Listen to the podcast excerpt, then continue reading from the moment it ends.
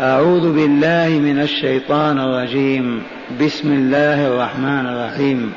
يا أيها الناس اتقوا ربكم الذي خلقكم من نفس واحدة وخلق منها زوجها وبث منهما رجالا كثيرا ونساء. واتقوا الله الذي تساءلون به والأرحام. إن الله كان عليكم رقيبا. من هداية هذه الآية أولا فضل هذه الآية إذ كان النبي صلى الله عليه وسلم إذا خطب في حاجة. تلا آية آل عمران وهي يا أيها الذين آمنوا اتقوا الله حق تقاته ولا تموتن إلا وأنتم مسلمون.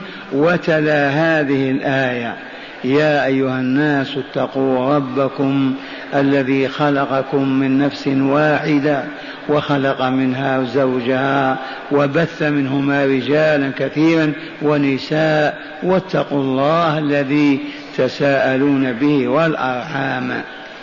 ثم آية الأحزاب. يا أيها الذين آمنوا اتقوا الله وقولوا قولا سديدا. يصلح لكم أعمالكم ويغفر لكم ذنوبكم. ومن يطع الله ورسوله فقد فاز فوزا عظيما.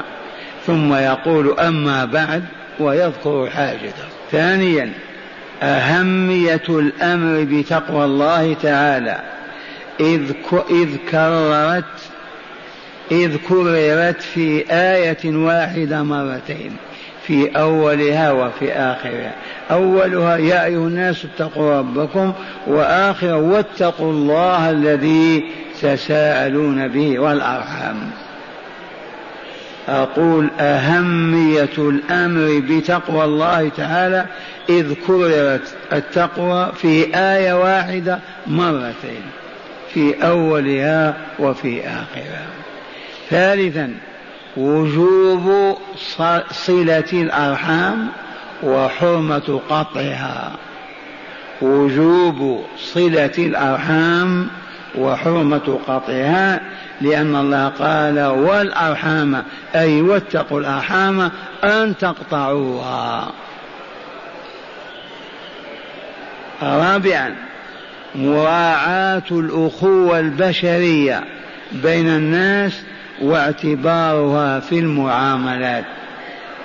يهودي نصراني بوذي مشرك مجوسي عربي عجمي غني فقير لا بد من مراعاة البشرية.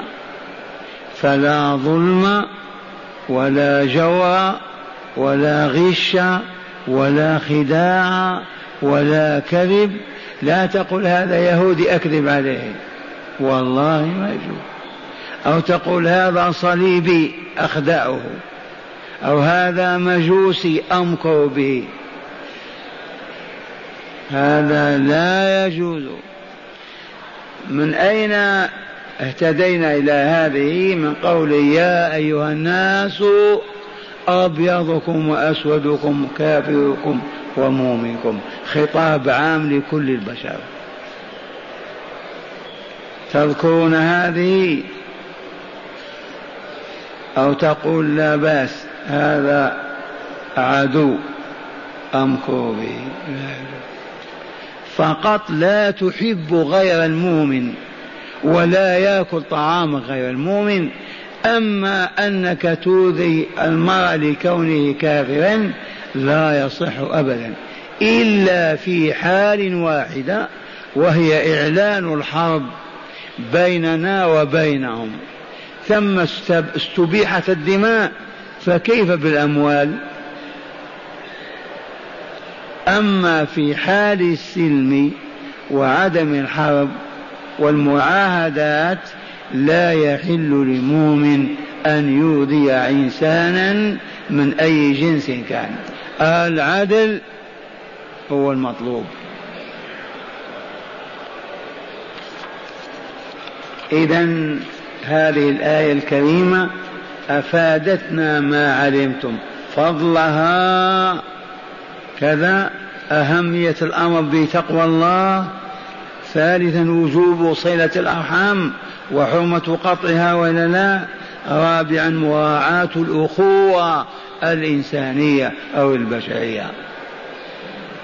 لا قبلية ولا عنصرية ولا وطنية ولا كفر ولا إيمان. لا يحل لإنسان أن يؤذي أخاه الإنسان بأي أذى والآن مع ثلاث آيات كريمات. إليكم تلاوتها ورددوها في أنفسكم. أعوذ بالله من الشيطان الرجيم. وآتوا اليتامى أموالهم ولا تبدلوا الخبيث بالطيب.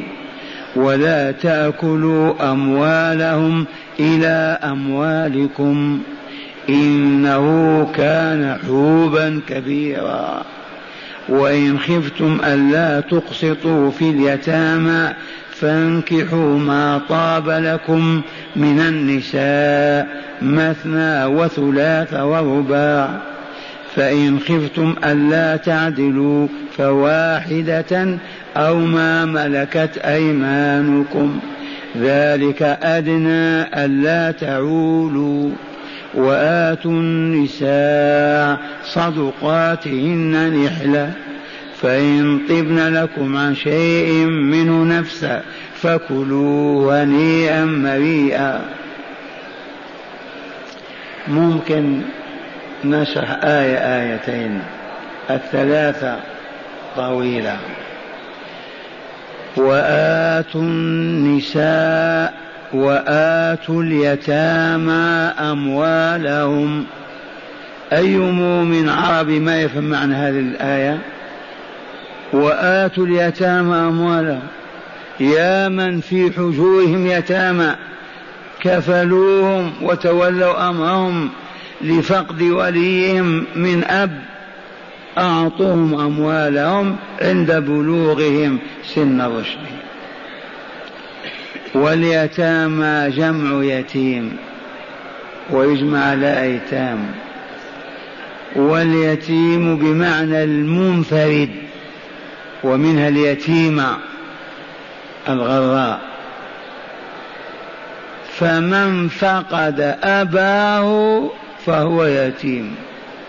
هذا من الناس. أما من الحيوانات من فقد أمه فهو اليتيم.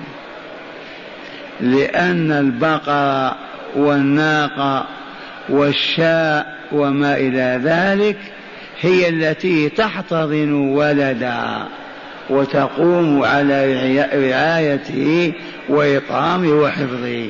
أما الأب فلا علاقة له بأولاده.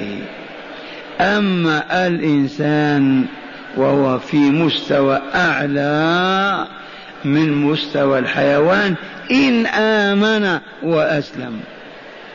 فاليتيم عندنا من مات والده.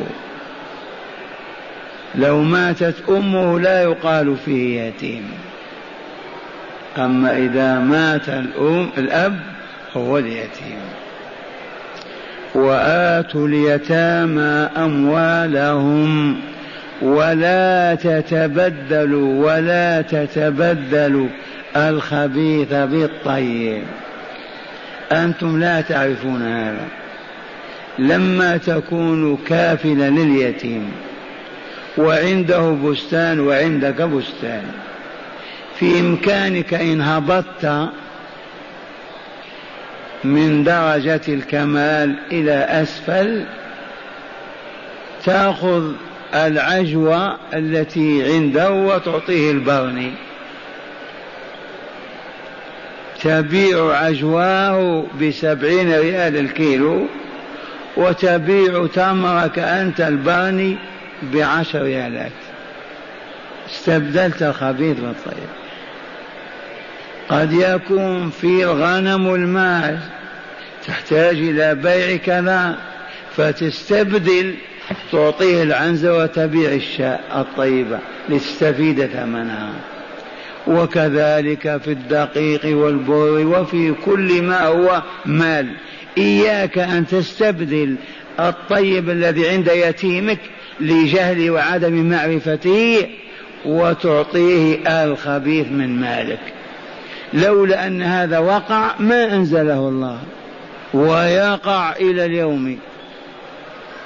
إلا من عرف الله فخافه وأحبه. أما أهل الجهل يفعلون أكثر من هذا. ولا تبدلوا الخبيث بالطيب في المال مطلق مال. لأن اليتيم في عمر ستة أشهر وإلا سنة ولا خمس سنوات أنت مالك أنت كافر وأنت وليه لا يعرف شيئا. فتغرك نفسك فتستبدل ماله الطيب وتضع له الخبيث. حرام هذا ولا يحل وصاحبه ارتكب كبيرا. إن لم يتب منها هلك.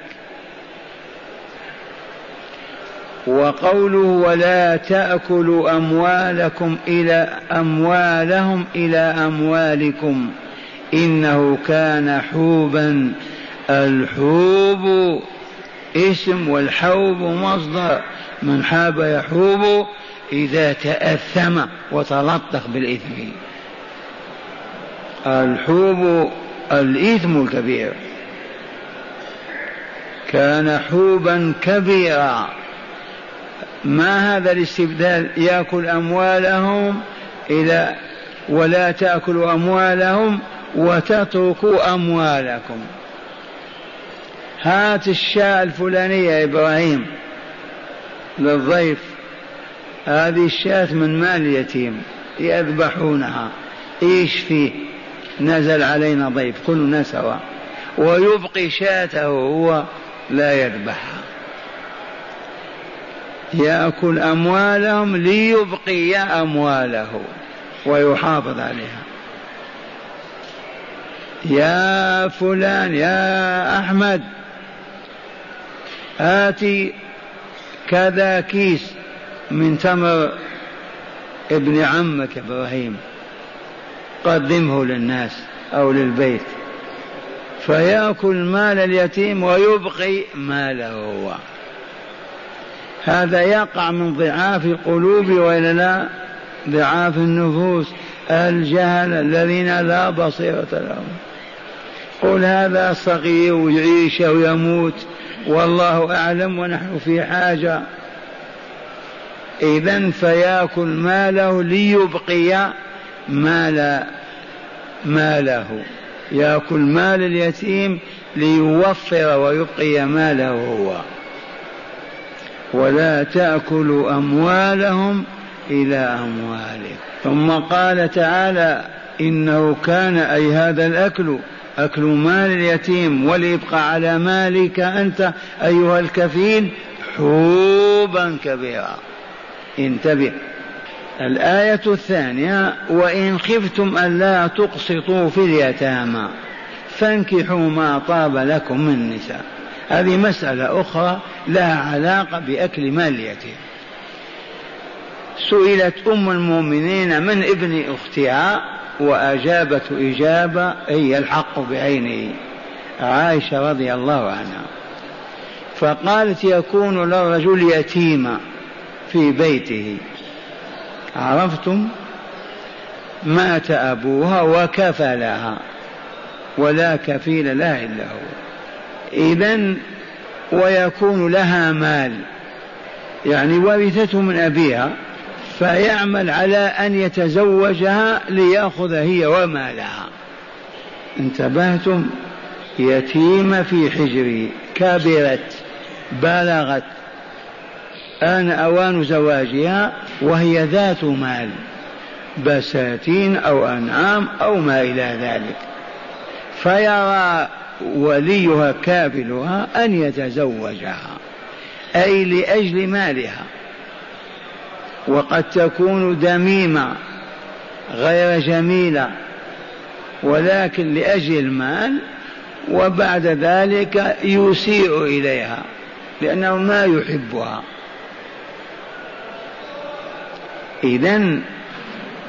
وإن خفتم ألا تعدلوا في يتاماكم اللائي في حجوركم.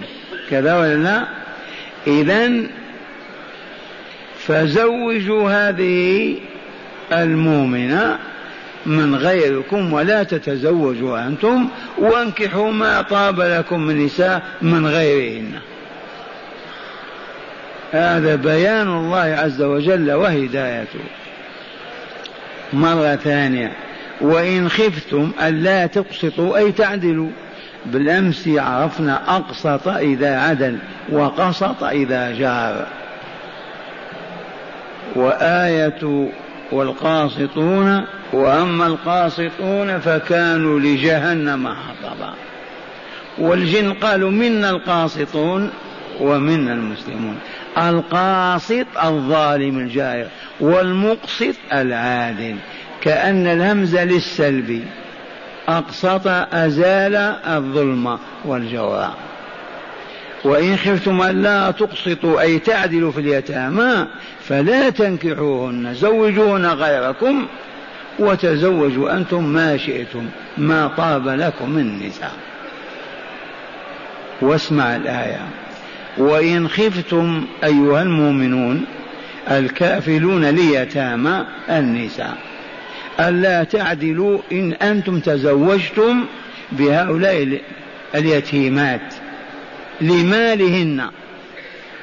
وعدم العدل كما قلت لكم لما يتزوج لأجل مالها ما يرغب في جماعها ما يرغب في الإحسان إليها إذ همه أنه فاز بمالها.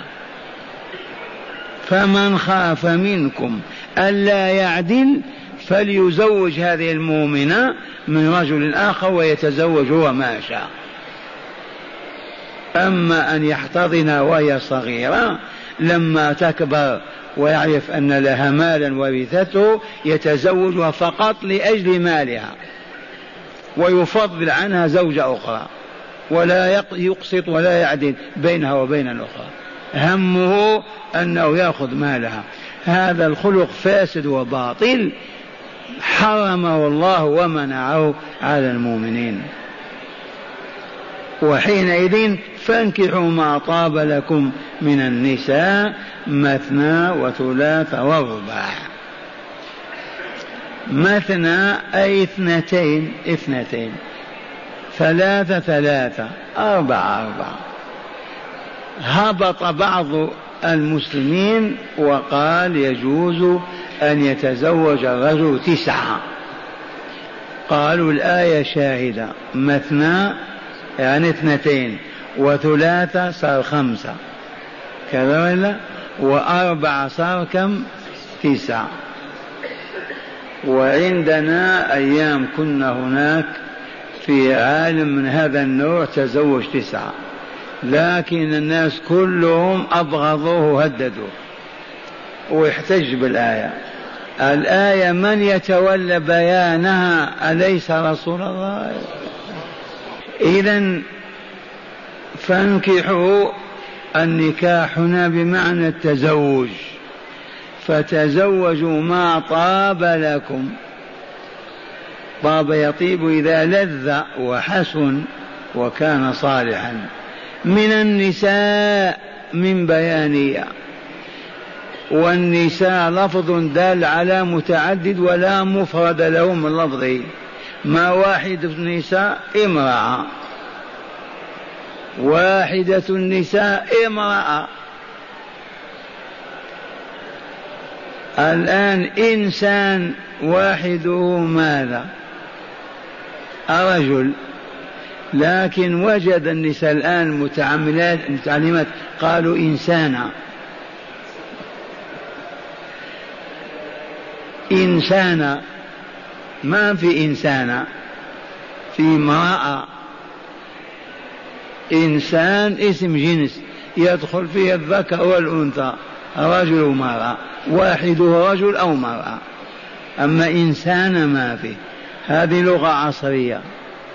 إنسانا قال فانكحوا ما طاب لكم من النساء مثنى أي اثنتين يكفي. وثلاث لا بأس أربعة لا بأس. فوق الأربعة حرام بالإجماع. ولا يحل لمؤمن أن يتزوج خامسة. وهناك لطيفة. وهي هل على الرجل عدة كما تعتد المرأة؟ إي نعم. أين إسماعيل؟ ها غاب. هل على الرجل عدة كالمرأة يعتد؟ قالوا كيف هذا؟ الرجل الفحل يعتد؟ قالوا نعم يعتد بمعنى يتربص. من هو؟ رجل تزوج زينب وأراد أن يتزوج أختها بعد أن طلق زينب. يجب أن يتربص أو ينتظر حتى تنتهي عدة أختها. لو تزوجها في العدة جمع بين الأختين. اعتد وإلا لا ثلاث أشهر تقريبا.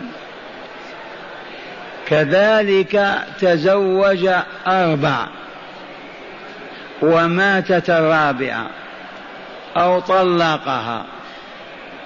هل يتزوج الخامسة أو ينتظر حتى تنتهي العدة؟ يعتد حتى تنتهي العدة وبعد ذلك يتزوج. التي هي خامسة هي رابعة. عرفتم هذه اللطيفة؟ فإن خفتم ألا تعدلوا. ألا تعدلوا فواحدة أي فتزوجوا واحدة. فتزوجوا واحدة فقط. إن خفتم ألا تعدلوا في أي شيء أي بين النساء بين الضرات أو الضرتين أو الثلاث ضراير تعرفون الضرة آه من هي الضرة هذه؟ آه لأنها تضر بأختها أو تضرها أختها. ما تضر هي فقط. وهذه اللغة عند العوام من النساء عرب وعجم. الضر اسمها. ما هي الطبينة؟ الطبينة هي هذه. ما ندري منين جاءت الطبينة؟ تطبن ماذا؟ أما تضر أي نعم. إذا فواحدة فقط. هنا بلغني عن بعض الأفاضل العلماء عندنا أنهم قالوا الأصل هو التعدد. وأنا لا أرى أبدا في الآية ما يدل على أن الأصل التعدد بل الأصل عدم التعدد. فإن احتاج إلى التعدد عدد فإن استغنى بواحدة فهي الواحدة. الأصل أن يتزوج الرجل امرأة كما تزوج آدم حواء. هذا الأصل. فإن لم تسد حاجته أو اضطر لأحوال تقتضي تعدد تعدد. وينتهي إلى الرابعة ويقف عندها. وأما تزوج الحبيب صلى الله عليه وسلم بتسع واجتمعنا في حجراته وإن كان تزوج إحدى عشرة خديجة ماتت وأخرى طلقها. فأقول ذاك خاص بإذن الملك جل جلاله عظم سلطانه إنا أحللنا لك أزواجك.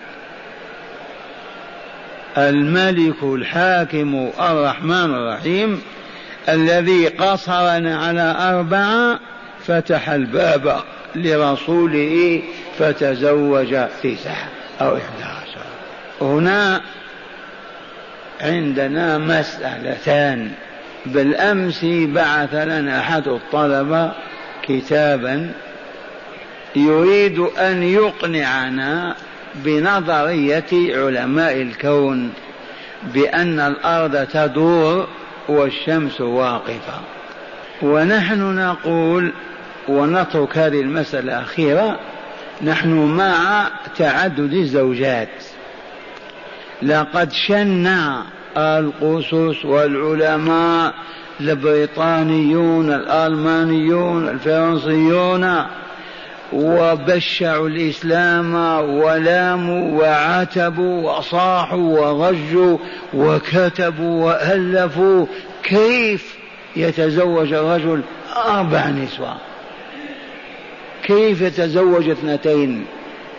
يؤذي هذه المرأة ويفعل ويفعل ويفعل وطبقوا ما أوحاه الشيطان فلا يوجد في أوروبا ولا أمريكا من يتزوج اثنتين إلا نادرا.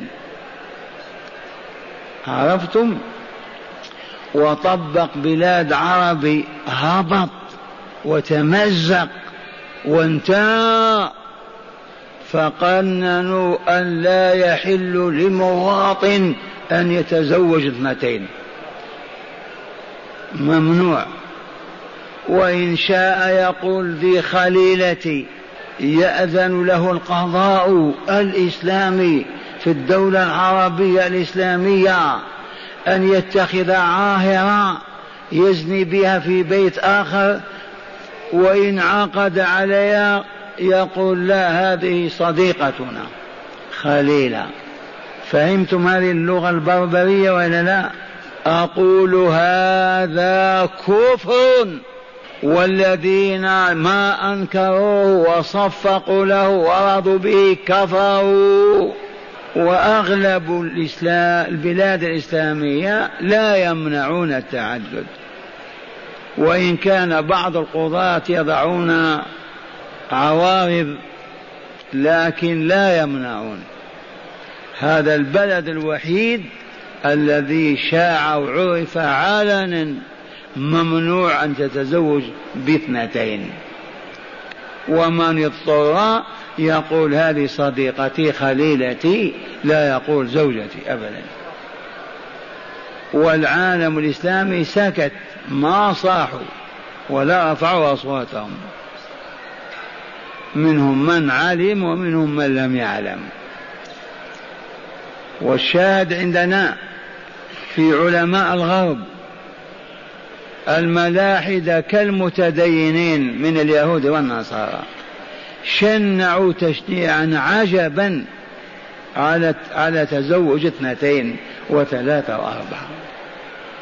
ورد عليهم علماء الإسلام ردودا ومن أراد أن يقف على ذلك فعليه بتفسير المنار للشيخ محمد رشيد رضا تغمده الله برحمته.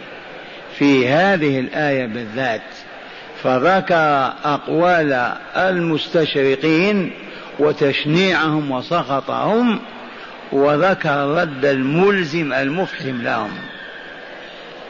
ونحن ما نحن والله في حاجة إلى أن نرد عليهم إلا بكلمة واحدة. ما هي؟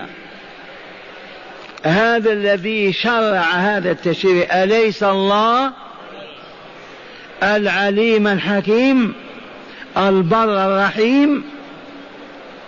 الذي تجب طاعته والانقياد له وقبول أمره ونهيه واعتقاد ما أمر باعتقاده مع العلم اليقيني أنه لا يشرع إلا ما فيه خير وصلاح وهداية ورحمة وعدل ولا يمنع ولا يحرم إلا ما فيه أذى وشر وظلم وخبث وفساد. فمن هنا إذا قال هذا الملحد أو هذا القس أو هذا المستشرق نقول تأدب أنت يا هذا.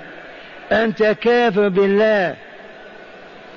هذا شرع الله ما هو شرع المسلمين. هذا ما وضعه علماء الإسلام وشرعوه. هذا تشريع الرحمن الرحيم. يستحيل أن يكون غير نافع أن يكون غير مصلح أن يكون غير مثمر أن يكون غير رضا له عز وجل. فالذي يقف ويقول آه الإسلام يفعل كذا معناه ازداد في كفره وضلاله وعمى بصيرته. ولا نرهق أنفسنا ولا نتعب ونأخذ نذكر المبررات والمسوغات كل ما عندنا أنه لا يحل لك أن تجمع بين اثنتين أو ثلاث أو أربع إلا إذا كنت موقنا من العدالة ومتوفر لك أن تعدل بين هؤلاء المؤمنات. فإن خفت ألا تعدل لضعفك وقدرتك الضعيفة نفسيا أو ماليا وتعجز عن العدل حرام أن تعدل. أما قال تعالى وإن خفتم ألا تعدلوا فواحدة فقط. أبعد هذا يشنع الهابطون ويتكلمون عن الإسلام والمسلمين كون المسلمين جاروا وما أقسطوا وما عدلوا ذنوبهم ليس ذنب الإسلام هذا ولا شريعة الله. المسلم الجاهل الذي أخذته نفسه وهواه وأضر بإحدى المؤمنات أقبل على هذه وأدبر عن هذه يضحك في وجه هذه ويغضب في هذه يعطي هذه الحلل ويعطي هذه الحبال. هذا ما هو ذنب الإسلام ولا المسلمين. هذا ذنب هذا العبد الجاهل لأن الله العليم الحكيم. قال فإن خفتم ألا تعدلوا فواحدة. أولا قال اعدلوا في يتاماكم في حجوركم. لا تتزوج لمالها ولا تعدل بينها أي لا تحسن إليها لدمامتها ولعدم أهليتها. إذا زوجها من غيرك تأخذ مالها وأن تتزوج ما شئت إما اثنتين إما ثلاث إما أربعة فإن خفت ألا تعدل وخفت الميل حرم التعدد لا يحل إلا أن تتزوج بواحدة. ما هو العدل؟ ضد الميل والانحراف. أولا العدل في السكن. هذه لها غرفتها وهذه لها غرفتها. إذا كان البيت ذا غرف ذا حجر كل زوجة في حجرتها. ولا تجمع بينهما في حجرة واحدة. أبدا. عندك حجرة واحدة حرام تتزوج اثنتين. لا يحل أبدا. إذا ثانيا القسمة في المبيت. الخميس في ليلة زينب والجمعة في ليلة خديجة. إياك أن تتجاوز هذه الليلة وتذهب رأسا إلى ليلة الجمعة. حرام ولا يحل. ويكفينا مثل أعلى ضربه أبو القاسم صلى الله عليه وسلم. لما مرض فداه أبي وأمي كانوا يحملونه على أكتافهم ليبيت في حجرة فلانة. ما في عربة يحملونه الليلة الثانية ليبيت في بيت زينب ليبيت في بيت حفصة ليبيت في بيت عائشة. لتعرفوا العدالة. ما هي؟ ثم عرف المؤمنات أن هذا يتأذى به رسول الله. وعرفنا أنه يرغب في أن يمر في بيت عائشة. وطلب منهن بعد رضاهن أن يعلنوا عن رضاهن بأن يمرر في بيت عائشة الصديقة. فأعلن عن رضاهن وكيف لا يرضين. وهو رسول الله صلى الله عليه وسلم. إذا يجب العدل في المبيت. أما قضية القلب فقد ضرب لذلك المثل وقال يا رب هذا قسم فيما أملك فلا تلومني فيما تملك ولا أملك. قضية الميل النفسي هذه يملكها الله.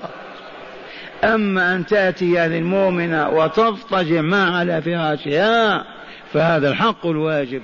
قضية الجماع إذا ما تأتلك ما قبل ما استطعت معذور. العدل في المبيت. ثانيا العدل في الطعام والشراب. لا أن تأكل البقلاوة عند خديجة وتأكل الكرات في بيت عائشة. تبهتم في بيت خديجة المشوي والمصلي. هذه الليلة خاصة. وفي بيت المسكينة الأخرى رز حاف. بلا مرق أو سليق. يجب أن يكون الطعام هو هو نعم إذا كانت هذه تحسن الطبخ شأنها أنا علي أن يأتي بكيس رز هنا وكيس رز هنا واللحم الأسبوعي كيلو هنا وآخر هنا لكن كونها هي تجيد ذلك شأنها. العدل في اللباس في الكسوة. في الفراش. لا هذه تفترش حصيرة وهذه تفترش ماذا هذه؟ قطيفة. انتبهتم؟ لا هذه تستصبح بكهرباء وهذه بفانوس لأنها ما ذات قيمة. لا يحل العدل حتى في النظرات والابتسامة. لا تنظر هذه تبتسم وهذه تعبس وتقطب هذا العدل من فرضه؟ الله جل ولي المؤمنين والمؤمنات. لأنه أعدل العادلين وأرحم الراحمين. مع هذا يتبجح يهودي أو نصراني هابط ويقول إيش؟ كيف يتزوج المسلم أربعة؟ يؤذي النساء ويفعل ويفعل ويفعل. هذا كلام أنا أردت الآن ألا نسمعه منه. لو جاءني هذا المستشرق يريد أن يتكلم نقول الذي شرع هذه الشريعة الله وإلا أنت أو أبي أو أبوك. شرعها الله رب العالمين. أليس تعرفون بأنه أرحم الراحمين؟ وأنه هو منزل العدل وفارضه على الخلق. كيف إذا يأذن في هذا وأنت تقول؟ أنت أعلم من الله؟ فإن قال نعم كفر اذهب عن وجهي. ولا نقبل جدال. الآية نص صريح ف... فإن خفتم ألا فانكحوا ما طاب لكم. هذا أمر هذا هذا إذن إباحة. ما فرض الله علينا أن نعدد الزوجات. في من قال فرض الله هذا؟ هذا إذن. فإن كانت الزوجة قد عجزت ضعفت إذا اتفق معها وهي التي تخطب لك. وتأتي بزوجة أخرى. ثباتم ولا لا؟ اثنتان عاجزتا أيضا أو قدرتا وأخرى مات زوجها أرملة يتيمة تبيت تبكي خائفة تقول يا فلانة نأتي بهذه تعيش معنا لوجه الله. ما نستطيع أن نتركها بدون زواج لا يحل لي أن أنظر إليها ولا نخلو بها. مضطر لا بد من عقد. نعقد عليها وتعيش معكم ولا بأس أن تكون لها غرفتها. وليلتها وكلنا أولياء الله وعبيد الله. أي مانع؟ فكل أزواج الرسول تزوجهم ما عدا خديجة. كلهم من أجل هذا الإحسان. المرأة يموت زوجها في الجهاد وتبقى تبكي. من يؤويها؟ يؤويها رسول الله. إذ لا تسكن نفسها ولا تستريح إلا في بيت النبوة. كم تزوج رسول من عام بكر والله ما تزوج إلا خدي إلا عائشة. فقط ما كان التزوج للغريزة الجنسية أبدا. والآن غلبناكم وهي الذي يأتي بخادمة وما تكفي يأتي بأخرى. خادمتين وثلاثة. وبلغني لأول مرة أنها متزوجة. تترك زوجها في أندونيسيا في إفريقيا وتأتي. كيف؟ هذا في أي كتاب أو سنة هذا؟ امرأة تترك زوجها وتذهب تشتغل وراء البحر في أسرة؟ هذا يدمي القلب هذا. ومؤمنة. وراضين بهذا. فبدل ما تأتي بخادمة أو خادمتين تزوج أرملة من النساء. وأويها وضمها إلى بيتك واحفظها. وعلى زوجتك أن تفرح بذلك وتقر عينها يجب أن تتطامن وتذل لله عز وجل. المهم إن شكونا نشكو جهلنا وعدم بصيرتنا وعدم يقيننا وجهلنا. هذا الذي صب علينا هذا البلاء. أما تشريع الله فإنه أعظم تشريع يحقق البر والخير والرحمة والعدالة والإخاء والمودة. العلة نحن.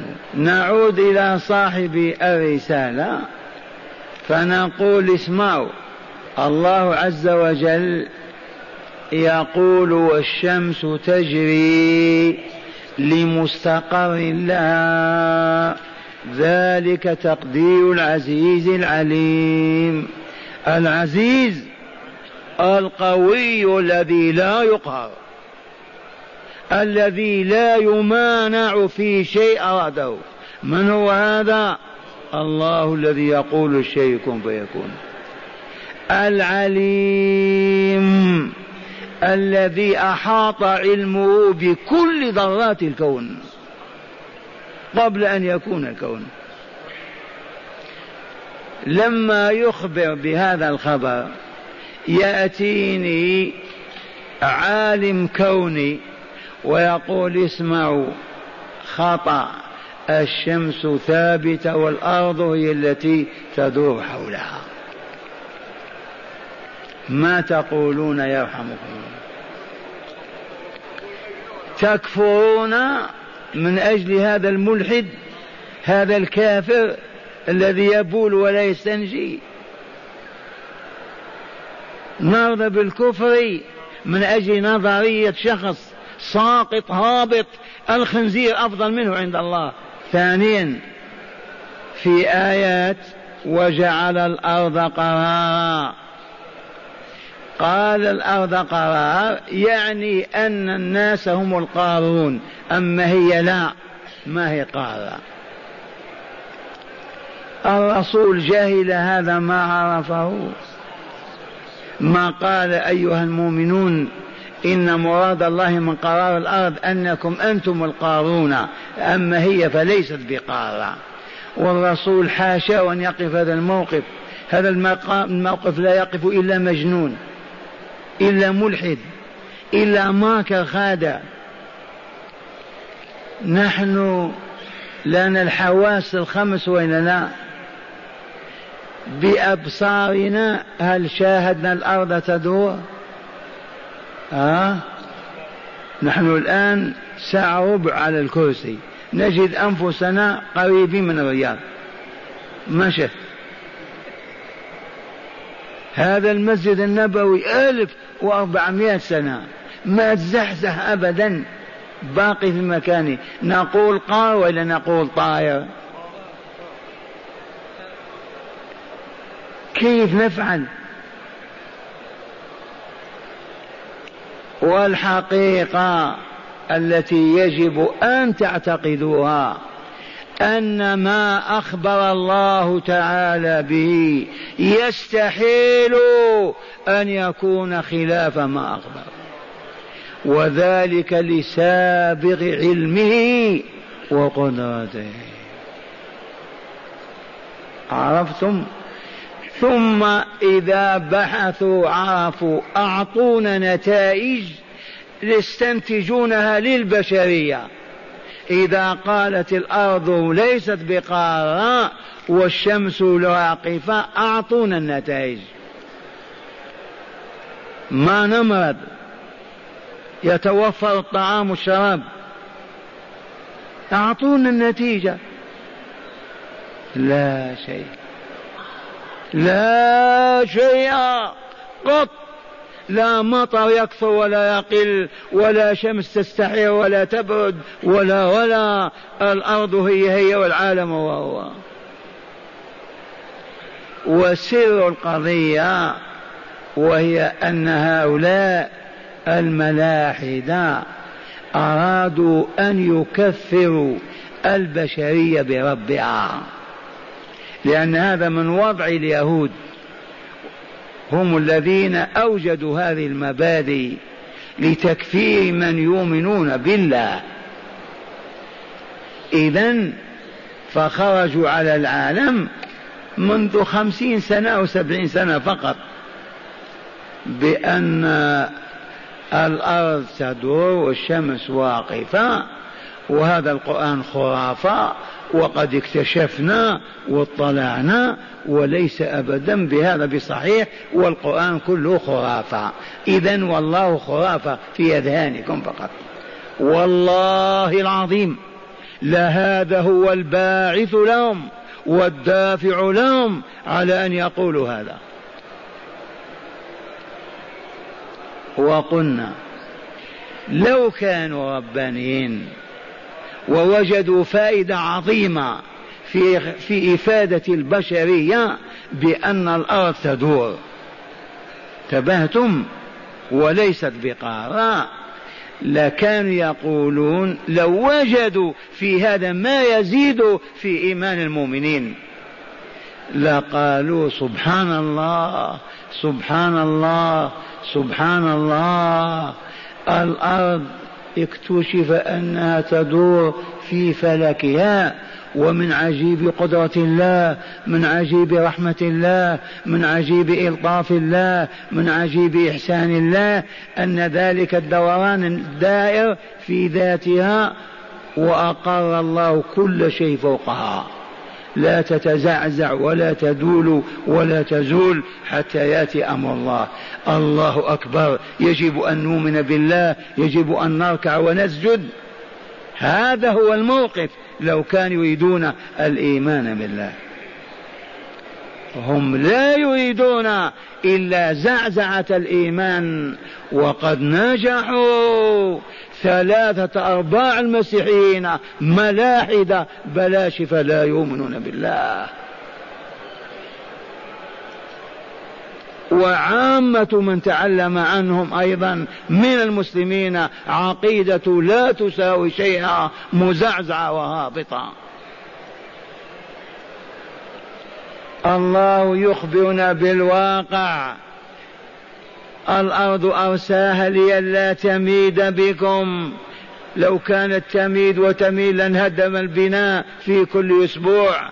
ثابتة في مكانها شرق غرب أنت عليها. تريد أن تتجاهل هذا كله وتفيد الناس شيء آخر. ماذا تفيدهم؟ إلا أنك تكذب الله وتكفر به. معشر المستمعين فهمتم كلامي ولا لا؟ نحن نبحث عن نبحث عما يزيد في إيماننا بالله وحبنا فيه. لسنا في حاجة إلى نظريات.